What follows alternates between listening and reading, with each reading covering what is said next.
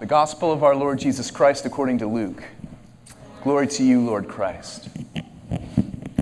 He entered Jericho and was passing through, and behold, there was a man named Zacchaeus. He was a chief tax collector and was rich, and he was seeking to see who Jesus was.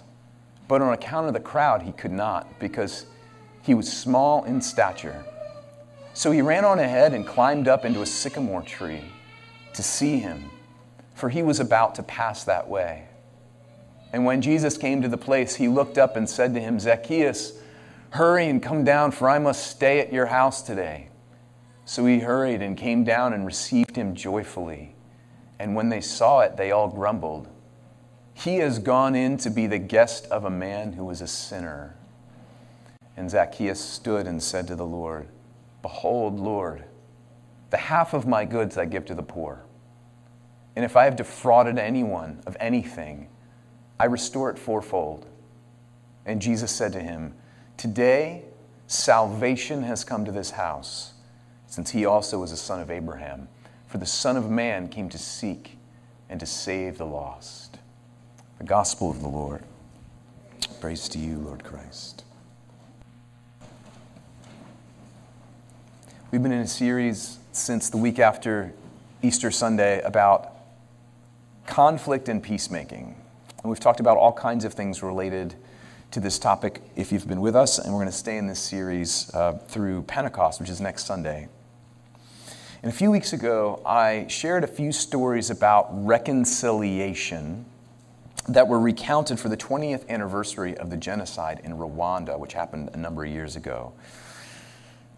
There were stories of households that were brought together on either side of the genocide. The Hutu, the perpetrating party, the offending party, and the Tutsi tribe that were the victims.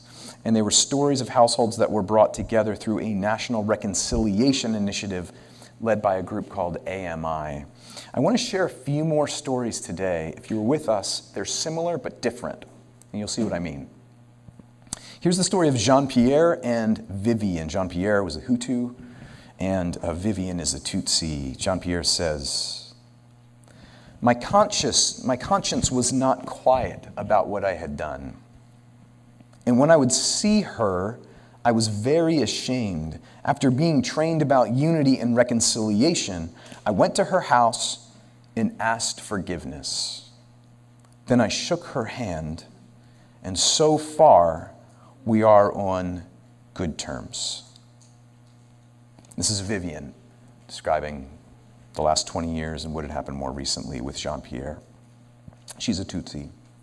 Vivian says of Jean-Pierre, "He killed my father and 3 brothers. He did these killings with other people, but he is the only one who came to me and asked for pardon. He and a group of other offenders who had been in prison helped me build a house with a covered roof. I was afraid of him. Now I have granted him pardon. Things have become normal, and in my mind, I feel clear." And just one more story. This is Dominique. He is a Hutu and Concealed. She was a Tutsi. Dominique says, "The day I thought of asking for pardon, I felt unburdened and relieved. I had lost my humanity because of the crime I committed, but now I am like any human being." This is what Concealed says in response. "After I was chased from my village in Dominique and others looted it, I became homeless and insane. Later, when he asked my pardon, I said, 'I have nothing to feed my children. Are you going to help me raise my children? Are you going to build a house for them?' The next week, Dominique came with some survivors and former prisoners who perpetrated genocide. There were more than 50 of them, and they built my family a house. Ever since then, I've started to feel better. I was like a dry stick. Now I feel peaceful in my heart, and I share this peace with my neighbors." These are stories that don't only talk about forgiveness. They talk about repentance. One thing we mentioned last week is that forgiveness can happen without the repentance of the person who has wronged you. It's not ideal, but from the heart it is possible. What is not possible is reconciliation, a return to a baseline, shared, healthy relationship, unless two or more parties are involved. So as you think about these stories, are they stories about forgiveness or about restitution? They're both. I've heard it said a number of times, well, I'm forgiven. Great. That means there's nothing else required of me, right? I mean, if you try to earn forgiveness, you're not really forgiving if you try to earn it, right? We're not talking about earning. We're talking about repentance. And if someone tells you that forgiveness means that the person who offended you or wronged you or sinned against you or committed crimes against you has nothing more to say or do about their act, and that is a wrong understanding of what happens in forgiveness, of what God intends to happen after forgiveness. And this is a sermon, not a conversation that could last hours, and that might be what we need. We're going to follow up next week about what now? How do we talk about some of these deep entrenched hurts that maybe we've just begun to uncover as some of you try to apply the wrongs that you feel done against you and the wrongs you've committed? But today, we're going to talk about the relationship between forgiveness and repair. It's a very important relationship, and we don't want to stop the conversation about forgiveness with just the release, as important as that is. We don't want to just talk about the promise to never hold against you or punish you or vindictively come after you again and again with your hands or your heart. Forgiveness does mean a letting go, but that's not the end of the conversation, biblically speaking. So, last week, if you were with us, we looked at a parable, the parable of the unforgiving servant from Matthew 18. And it's a parable, a fictional story Jesus uses to teach something about a man who was forgiven an unimaginably large sum, but then he struggled to forgive someone who owed him a much smaller sum. So a man received grace and then turned to face someone who owed him less than he had been forgiven. This week, if you want to think about it this week, in the story of Zacchaeus, which was just read, the application's flipped a little bit. Let me explain. Today we read about the true story, not a parable, the true story of a man who receives grace and then turns to face not someone else who owes him, that was last week, but he turns to face a town full of people that he still owes. Both are forgiven. They're different lessons about forgiveness for us. One, he's forgiven and he turns to somebody who he needs to forgive. Today, it's somebody who's forgiven and then turns and has to face the huge mess that he's created. What's he going to do? Is he going to walk away and say, I'm forgiven? Good luck with all that. No. The question of this passage is, how will this man, this forgiven man, address the destruction that he has caused? 2 points today: Jesus' radical kindness and Zacchaeus' radical transformation. First, look at what Jesus does. Jesus leads, like he always does, with his grace. Zacchaeus is described in this passage in Luke 19. If you got your own apps or a hard copy of the scriptures open, Zacchaeus is described as a chief tax collector. You know, we were in the Gospel of Mark a few months ago, and we saw a similar narrative involving Levi, who's also known as Matthew, who wrote the Gospel of Matthew. He was a tax collector, and so we looked at a little of the social situation involved when Jesus faces a tax collector. Basically, tax collectors were thieves in plain sight. Tax collectors, here's how it would work. If the Roman Empire or Herod wanted taxes from a certain district in Judea or Jerusalem, a tax collector would step in, and they would offer to prepay the government all the taxes owed for a certain district. So it required a certain amount of wealth. And so taxes are paid, in theory, to the empire or to the king. But then what the tax collector would be allowed to do is then collect the taxes from the people plus a surcharge. And that surcharge was quite flexible.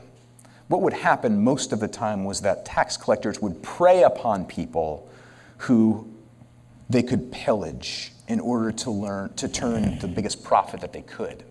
So really, it's not too much to say. Tax collectors were thought of as thieves in plain sight. And note that Zacchaeus is a chief tax collector, which means he was really, really good at it. He might have even had something of a pyramid scheme with him on top and other little tax collectors working underneath him. He was the guy in charge of pillaging Jericho for the empire.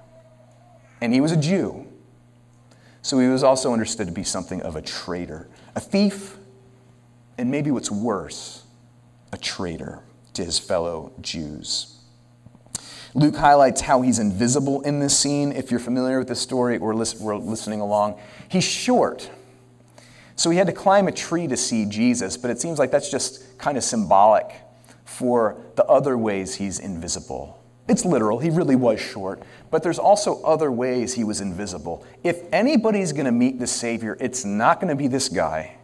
He better stay gone. He better stay outside of the circle of salvation. And so he kind of does that. He climbs a tree to look at Jesus, look at this gracious teacher who seems to be a lot closer to God than the other rabbis, at a distance to see what he can make of Jesus. And Jesus looks up at this man dripping with shame. And he says, out of all the people crowded around him in Jerusalem, in Jericho that day, I want to go to your house, Zacchaeus. I want to come to your place. I want to share table fellowship with you. And this was a really intimate expression, table fellowship in the first century. It was a sign of unity and communion and friendship, even spiritual family. Of all the people here, I choose Bernie Madoff. Not all the people who have been destroyed by him. I want to sit with him. I want to sit with, do you remember this guy? What was his name? I have it written down somewhere. Martin Shkreli. I had to look up his name. I remembered his reputation. Do you remember who Martin Shkreli was? I see a few nods. Here's who Martin Shkreli was. Martin Shkreli is the guy whose company, whose pharmaceutical company, got the license to sell the drug Daraprim, the exclusive license to sell one of the main drugs to treat people with HIV and AIDS. And overnight, he raised the price by a factor of 56, from $13 a pill to $750 per pill. And he immediately became the biggest jerk in the world. And nobody could stand him. Like, everybody was calling down shame and brimstone and fire on this absolute, I don't even want to say the words in church. That's how we thought of him. Think of that guy. Jesus says, I want to sit with you. I want to be your friend. I want to share table fellowship with you. I want us to be one. I want us to be really close. Not because you deserve it, not because you've repented yet, but just because I am the friend of sinners. That's the scene. I don't know if you're familiar with the gospel, the good news of what it means that Jesus came. He was the Son of God. He sought out people who were miserable and weak and impoverished and lame, and he sought out the Martin Shkreli's of the world, all of whom were sin sick, and wanted to reconcile all of them to himself, and he did by the blood of his cross. That's the gospel. That's the good news. That means anybody can come. That means nobody's too far off. Nobody's too invisible, too weak, too powerful, too shameful, too outside the circle of who's acceptable. We call it the gospel, the news, that this is how God relates to people. And for some of us, it's either too good to be true or terribly offensive. But Jesus says in Verse 10, like it or not, I came to seek and save the lost. And I don't know how you think about lost people. In Luke 19, this is lost people. In grace, Christ comes looking to seek sinners and make them his friends. And then, of course, when grace is received, grace transforms. Grace leads the way. Grace initiates. Forgiveness, we can say, if not in words, then in action, in welcome, in permission to come near, in delight in the presence of human scum. Grace initiates. Then what?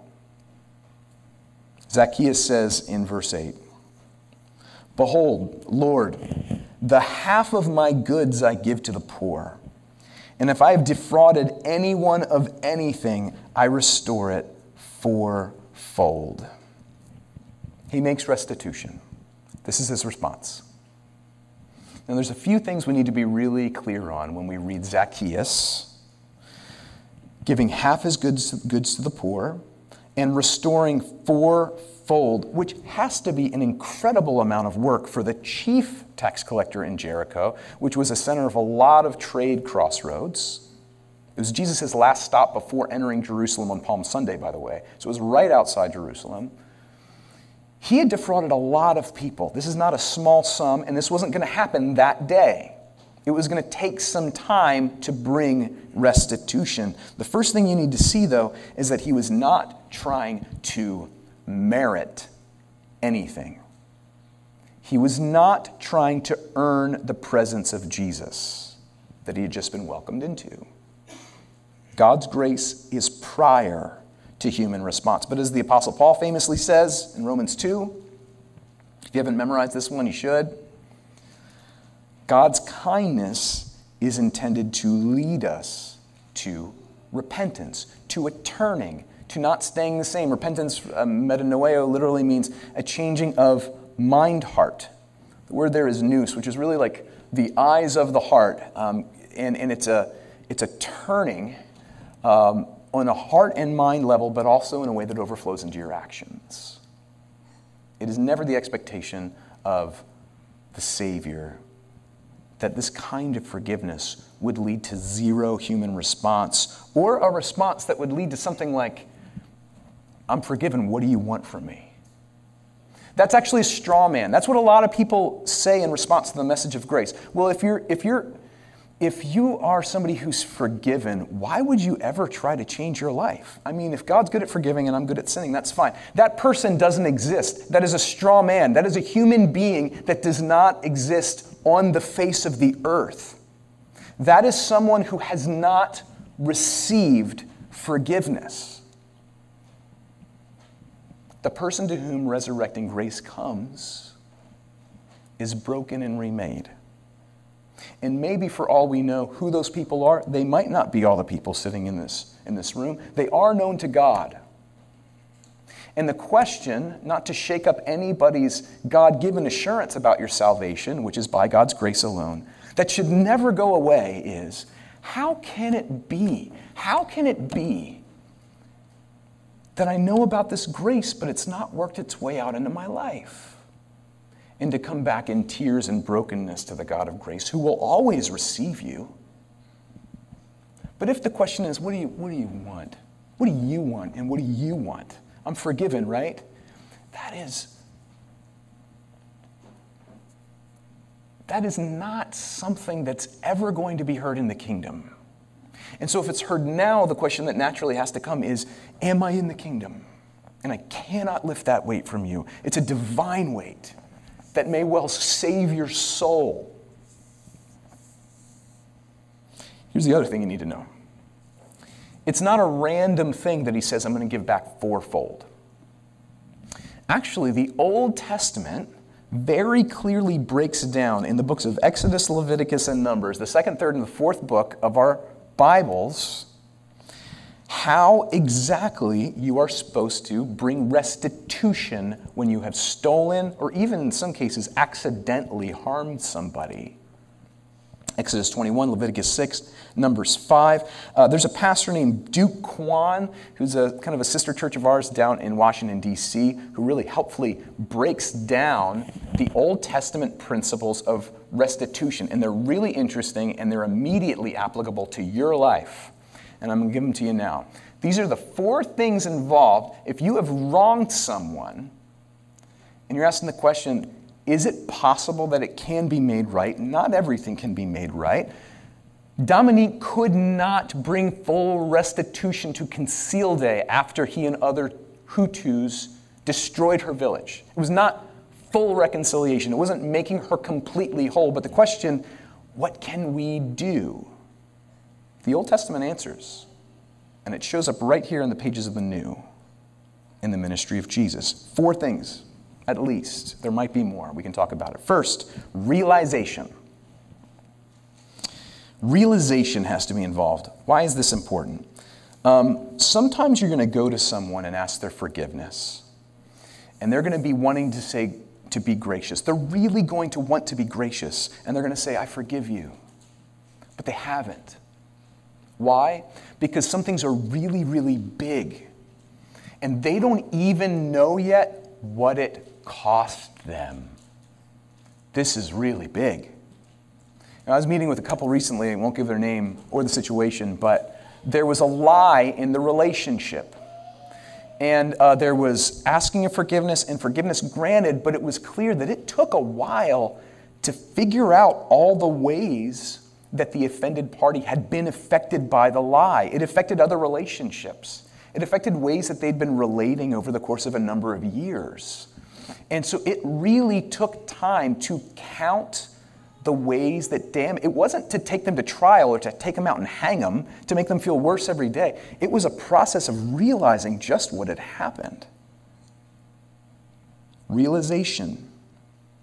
We need to understand the cost involved in both forgiveness and restitution. Forgiving does mean that you're absorbing the debt and not trying to make them pay in full, but as we see in Scripture, if there are ways they can make restitution for the sake of peace, it is important to let them try, not in a way that can be construed as earning forgiveness, but in such a way that brings about fuller wholeness. If you steal something, you have to give it back. Return. Realization, then return is the second thing. Full restitution is made to the injured party. This is related. Again, if you steal something, you have to give it back. Can you always give it back, though? No. You cannot always give it back. If it's material, you may be able to do it. But this is where forgiveness and reconciliation requires a lot of wisdom. It is possible that you've stolen from someone, something that's very difficult to give back, and you go to them and you offer to bring back something and they decide to set you free. That is their prerogative. It is commanded to set them free at the level of the heart. By the way, that's Jesus' exact instruction in Matthew 18. The punchline of the parable of the unforgiven servant from last week is, you must forgive your brother from the heart. It does not mean that there is never a scenario in which your brother may try to bring you something to make you whole again materially. You do all you can to make the person whole. You return what you took. This is really difficult when it's not something material. Let's just take something like trust. Let's take something like a lie. You do need to forgive someone for a lie, a little one or a big one. But what exactly does restitution look like when you've lied to someone or betrayed them? What in the world? The Bible gives us case law. It does not give us exact instructions for every situation. It gives us a few examples from which we have to extract. Well, what do we do in this situation? It requires wisdom. Forgiveness does not mean automatically retrusting a person who has repeatedly proven themselves to be unsafe. It means I'm not going to crucify you. It means I'm not going to fantasize about ways to get you back.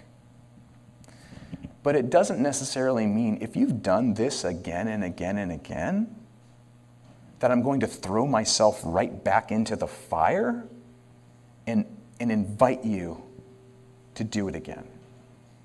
Here's just one very difficult but very clear and important example, domestic violence. Domestic violence. You know, I've encouraged, and I would again, if you're the victim of domestic violence, well, let's just ask them a question. Should you forgive or should you call the police? Yes. You should call the police and you should forgive them because you love the other person. You don't want to see them continuing to do this. You love the victim as Christ loves them. You love the offender as Christ loves them. And you don't want that pattern to go on without intervention. Trust needs to be reestablished.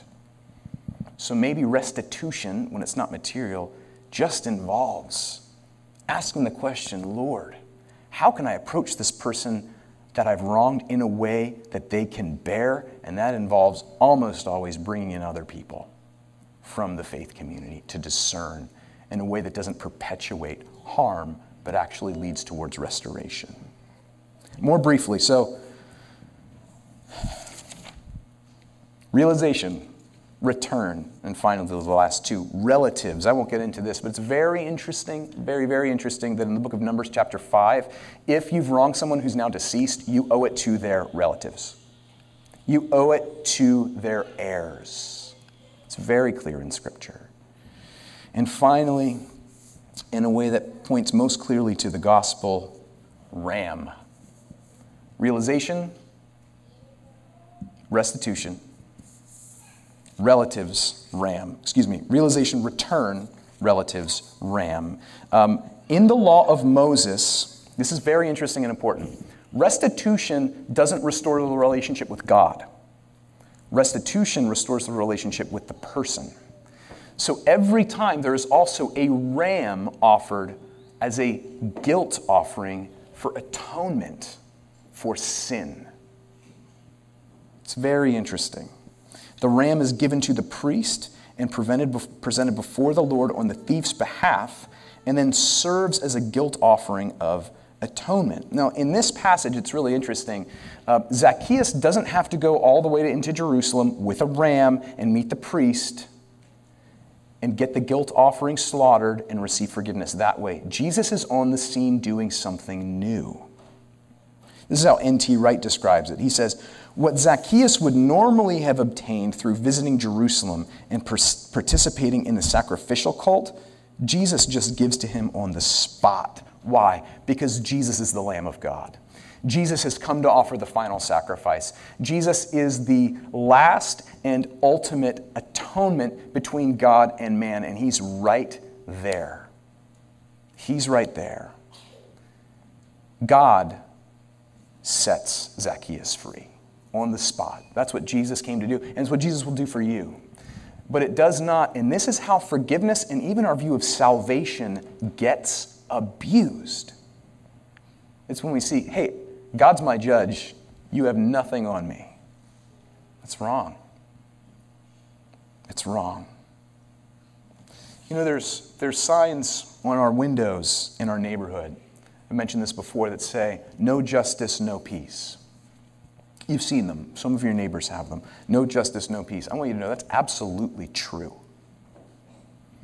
No justice, no shalom. What else is true? No forgiveness, no peace. See, our thing is we need both, and the gospel is both. And we should create signs that say both. Because the fact is, you cannot make another whole most of the time. Jesus Christ and his people, called by his name and united to him by his blood, are a forgiving people. Without forgiveness, there is no chance of God's shalom. The debt's too deep, collectively and individually. We can't repay.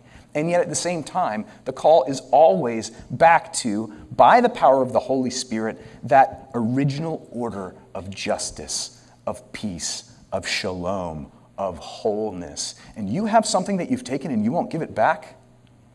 That is an abuse of Christ's forgiveness.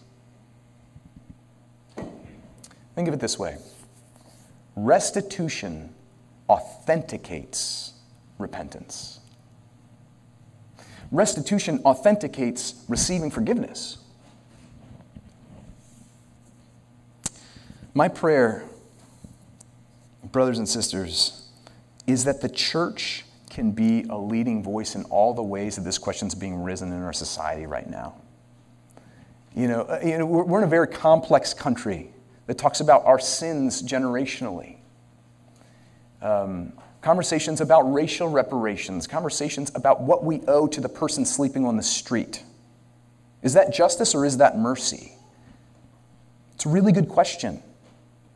What I want, as well as our individual relationships to be repaired, is to go back to Scripture and to, with the church as a whole, in this nation and around the world, to revisit the deposit of truth in God's Word and say, what does it say and what is it calling to now?